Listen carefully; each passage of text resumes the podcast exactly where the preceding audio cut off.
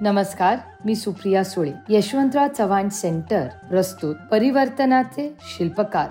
या पॉडकास्ट सिरीजमध्ये मी आपलं स्वागत करते. आज आपण डॉक्टर बाबासाहेब आंबेडकरांचा संविधान सभेत प्रवेश या विषयावरती चर्चा करणार आहोत. आपल्या सगळ्यांना माहिती आहे की भारताच्या स्वातंत्र्याचा दिवस जवळ येत होता आणि भारताला एका चांगल्या संविधानाची गरज होती. आणि म्हणून भारतामध्ये संविधान सभेच्या निर्मितीच्या प्रक्रियेला सुरुवात झाली होती. आणि जवळपास सर्वच प्रांतामधून सदस्य ह्या संविधान सभेवरती पाठवले जात होते. पण डॉक्टर बाबासाहेब आंबेडकरांना मात्र या संविधान सभेवरती जाता येत नव्हतं. कारण प्रांतिक विधिमंडळामध्ये त्यांना जेवढे आवश्यक होते तेवढे सदस्यत्व त्यां सदस्य त्यांच्याकडे नव्हते. आणि त्याच्यामुळे बाबासाहेब आंबेडकरांचा संविधान सभेमध्ये जाणारा जाण्याचा जो प्रवास होता हा प्रवास थांबलेला होता. आणि त्यातल्या त्यात अनेक लोकांना असं वाटत होतं की डॉक्टर बाबासाहेब आंबेडकर हे संविधान सभेमध्ये येऊच नाहीत. याचाच एक भाग म्हणून आपण जर बघितलं तर सरदार पटेलांनी असा आक्रमक पवित्रा घेतला होता की डॉक्टर आंबेडकर त्यांच्यासाठी संविधान सभेचे दरवाजेच काय तर तावदाने देखील बंद असतील असं त्यांनी जाहीरपणे सांगून टाकलं होतं. परंतु डॉक्टर बाबासाहेब आंबेडकर एवढ्यावरती हार मानणारे नव्हते. त्यांना मुंबई प्रांतामधून संविधान सभेवरती जाता आलं नाही. पण त्यांचे जे मित्र होते जोगेंद्रनाथ मंडल यांच्या सहकार्याने ते बंगाल प्रांतामधून संविधान सभेवरती निवडून आले आणि संविधान सभेमध्ये पोहोचले. संविधान सभेमध्ये पोहोचल्यानंतर बाबासाहेब आंबेडकरांचा प्रवास हा तिथं देखील म्हणावा तेवढा सुखकारक नव्हता. खरे तर भारताचं संविधान लिहून घेण्याच्या बाबतीमध्ये नेहरू काही परदेशी लोकांचा विचार करत होते. त्यातलंच एक नाव म्हणजे विल्यम आयव्हर जेनिंग्स. नेहरूंना असं वाटत होतं की विल्यम आयव्हर जेनिंग्स हे कायद्याचे खूप तज्ज्ञ आहेत. त्यांनी काही देशांच्या राज्यघटना तयार करायला मदत देखील केलेली आहे. त्यांनाच भारतामध्ये बोलवावं आणि भारताचं संविधान हे त्यांच्याकडून तयार करून घ्यावं. आणि त्या अनुषंगाने त्यांनी त्यांची जी बहीण होती विजयालक्ष्मी पंडित यांच्यासोबत चर्चाही केली होती. आणि त्यांनी विजयलक्ष्मी पंडित यांना असं सांगितलं की तू लंडनमध्ये गेल्यानंतर जेनिंग्स यांची भेट घे आणि त्यांना हा निरोप दे की भारताची संविधान सभा ही तुम्हाला भारताचं संविधान लिहिण्यासाठी पाचारण करणार आहे. विजयलक्ष्मी पंडित यांनी सर विल्यम आयवर जेनिंग्स यांची भेट घेतली आणि भारताच्या संविधान सभेचा निरोप विल्यम आयवर जेनिंग्स यांना कळवला. विल्यम आयवर जेनिंग्स असं म्हणाले की भारताची संविधान सभा ही जगातली सर्वात विद्वान लोकांनी भरलेली संविधान सभा आहे. आणि अशा विद्वान असलेल्या संविधान सभेला माझी गरज का भासते आहे? कारण त्यांना हे माहीत होतं की भारताच्या संविधान सभेमध्ये जवळपास शंभरहून अधिक लोक हे बॅरिस्टर होते.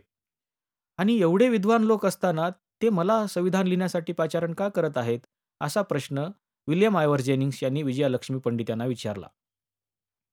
आणि त्यांनी असं सांगितलं की भारताच्या संविधान सभेमध्ये तीन लोक असे आहेत की जे भारताचं संविधान चांगल्या पद्धतीने तयार करू शकतात. आणि त्यातलंच एक नाव म्हणून त्यांनी सांगितलं बॅरिस्टर एम. महादेवन. दुसरं नाव त्यांनी सांगितलं बॅरिस्टर तेज बहादूर सप्रू. आणि तिसरं नाव त्यांनी सांगितलं doctor B. R. Ambedkar. Sir William Ivor Jennings Vijayalakshmi Pandit यांना असं म्हणाले की जर हे तीन लोक संविधान लिहायला तयार नसतील तर मी भारतामध्ये येऊन संविधान सभेचं कामकाज करेन किंवा भारताला संविधान तयार करण्यामध्ये मदत करेन. पण तुम्ही यांचा नकार मला कळवला पाहिजे. आणि या अनुषंगाने विजयालक्ष्मी पंडित यांनी हा निरोप नेहरूंकडे कळवला आणि संविधान सभेमधले काही सदस्य हे बॅरिस्टर एम महादेवन यांच्याकडे गेले. त्यांनी संविधान तयार करायला नकार दिला. बॅरिस्टर तेजबहादूर सप्रू यांच्याकडे गेले. त्यांनीही नकार दिला आणि शेवटी ते डॉक्टर बाबासाहेब आंबेडकर यांच्याकडे गेले आणि बाबासाहेब आंबेडकरांनी ही जबाबदारी मात्र स्वीकारली. तेरा डिसेंबरला नेहरूंनी प्रस्ताव सादर केला आणि बाबासाहेब आंबेडकर सतरा डिसेंबरला या प्रस्तावावर बोलण्यासाठी उभे राहिले. तेव्हा अख्खं सभागृह शांत झालं होतं कारण बाबासाहेबांचा आक्रमक स्वभाव हा सर्व संविधान सभेला माहीत होता आणि बाबासाहेब आंबेडकर काहीतरी वेगळं बोलणार आहेत याची चिंता देखील संविधान सभेला होती. पण बाबासाहेब आंबेडकरांनी अतिशय शांतपणे भारताचा भावी विकास कशा पद्धतीने होईल? भारताची सामाजिक परिस्थिती कशा पद्धतीनं सुधरेल? भारताची राजकीय आणि आर्थिक संरचना कशा पद्धतीचं असेल? देशाचं ऐक्य आणि पुढचा प्रवास कशा पद्धतीचा असेल या सर्वच मुद्द्यांना बाबासाहेब आंबेडकरांनी स्पर्श केला आणि संविधान सभा बाबासाहेब आंबेडकरांच्या या भाषणावर फक्त टाळ्याच वाजवत राहिली. परंतु प्रश्न असा निर्माण झाला बाबासाहेब आंबेडकरांनी या भाषणामधून तर हे सिद्ध केलं की भारताचं संविधान कशा पद्धतीचं असेल आणि या भाषणामध्येच सगळ्यांना असं जाणवलं की बाबासाहेब आंबेडकर हे या देशाला एक चांगलं संविधान देऊ शकतात. परंतु प्रश्न असा निर्माण झाला की तीन जून एकोणीसशे सत्तेचाळीसला माउंट बॅटन यांनी भारतीय स्वातंत्र्याचा कायदा पास केला आणि हा कायदा पास करत असताना या कायद्यामध्ये त्यांनी अशी तरतूद केली की भारताचे दोन राष्ट्र निर्माण होतील. आणि या दोन राष्ट्रांपैकी जो पाकिस्तान नावाचं राष्ट्र उदयास येणार आहे त्याच्यामध्ये हा बंगाल प्रांत गेला. तो प्रांत तिकडे गेल्यामुळे बाबासाहेब आंबेडकरांचं सदस्यत्व हे रद्द झालं. आता प्रश्न असा निर्माण झाला की बाबासाहेब आंबेडकरांनी भावी संविधानाची संरचना भावी संविधानाचा आराखडा तर संविधान सभेमध्ये सतरा डिसेंबर एकोणीसशे शेहेचाळीसलाच मांडला. परंतु ही फाळणी झाल्यामुळे बाबासाहेब आंबेडकरांचं सदस्यत्व रद्द झालं. आता हे संविधान कोण तयार करेल असा प्रश्न संविधान सभेला पडला. बाबासाहेब आंबेडकरांचं तर सदस्यत्व गेलेलं आहे. बाबासाहेब आंबेडकर संविधान सभेच्या बाहेर पडलेले आहेत. अशा परिस्थितीमध्ये बाबासाहेब आंबेडकर हे संविधान तयार करू शकणार नाहीत आणि म्हणून बाबासाहेब आंबेडकरांना परत संविधान सभेमध्ये आणणं गरजेचं आहे. याची जाणीव पंडित नेहरू असतील डॉक्टर राजेंद्र प्रसाद असतील किंवा सरदार पटेल असतील या सगळ्यांनाच झाली. दस्तूर खुद्द. संविधान सभेचे जे अध्यक्ष होते डॉक्टर राजेंद्र प्रसाद यांनी तत्कालीन मुंबई प्रांताचे जे मुख्यमंत्री होते श्री बा श्री बाळासाहेब खेर यांना तीस जून एकोणीसशे सत्तेचाळीस रोजी एक पत्र लिहिलं आणि या पत्रात बाळासाहेब खेर यांना ते असं म्हणाले की अन्य बाबीसोबतच मला असं आढळून आलं आहे की डॉक्टर आंबेडकरांनी संविधान सभेत आणि ज्या विविध समित्यावर त्यांची नियुक्ती झाली होती त्या विविध समित्यावर त्यांनी जे काही कार्य केलं आहे त्यांचं कार्य त्यांनी दिलेलं योगदान हे एवढं श्रेष्ठ दर्जाचं आहे की आम्ही त्यांच्या योगदानापासून किंवा त्यांच्या सेवापासून आता वंचित राहू शकत नाही. ते बंगाल प्रांतामधून निर्वाचित झाले होते आणि त्या प्रांताचं विभाजन झाल्यामुळं ते आता संविधान सभेचे सदस्य राहिले नाहीत.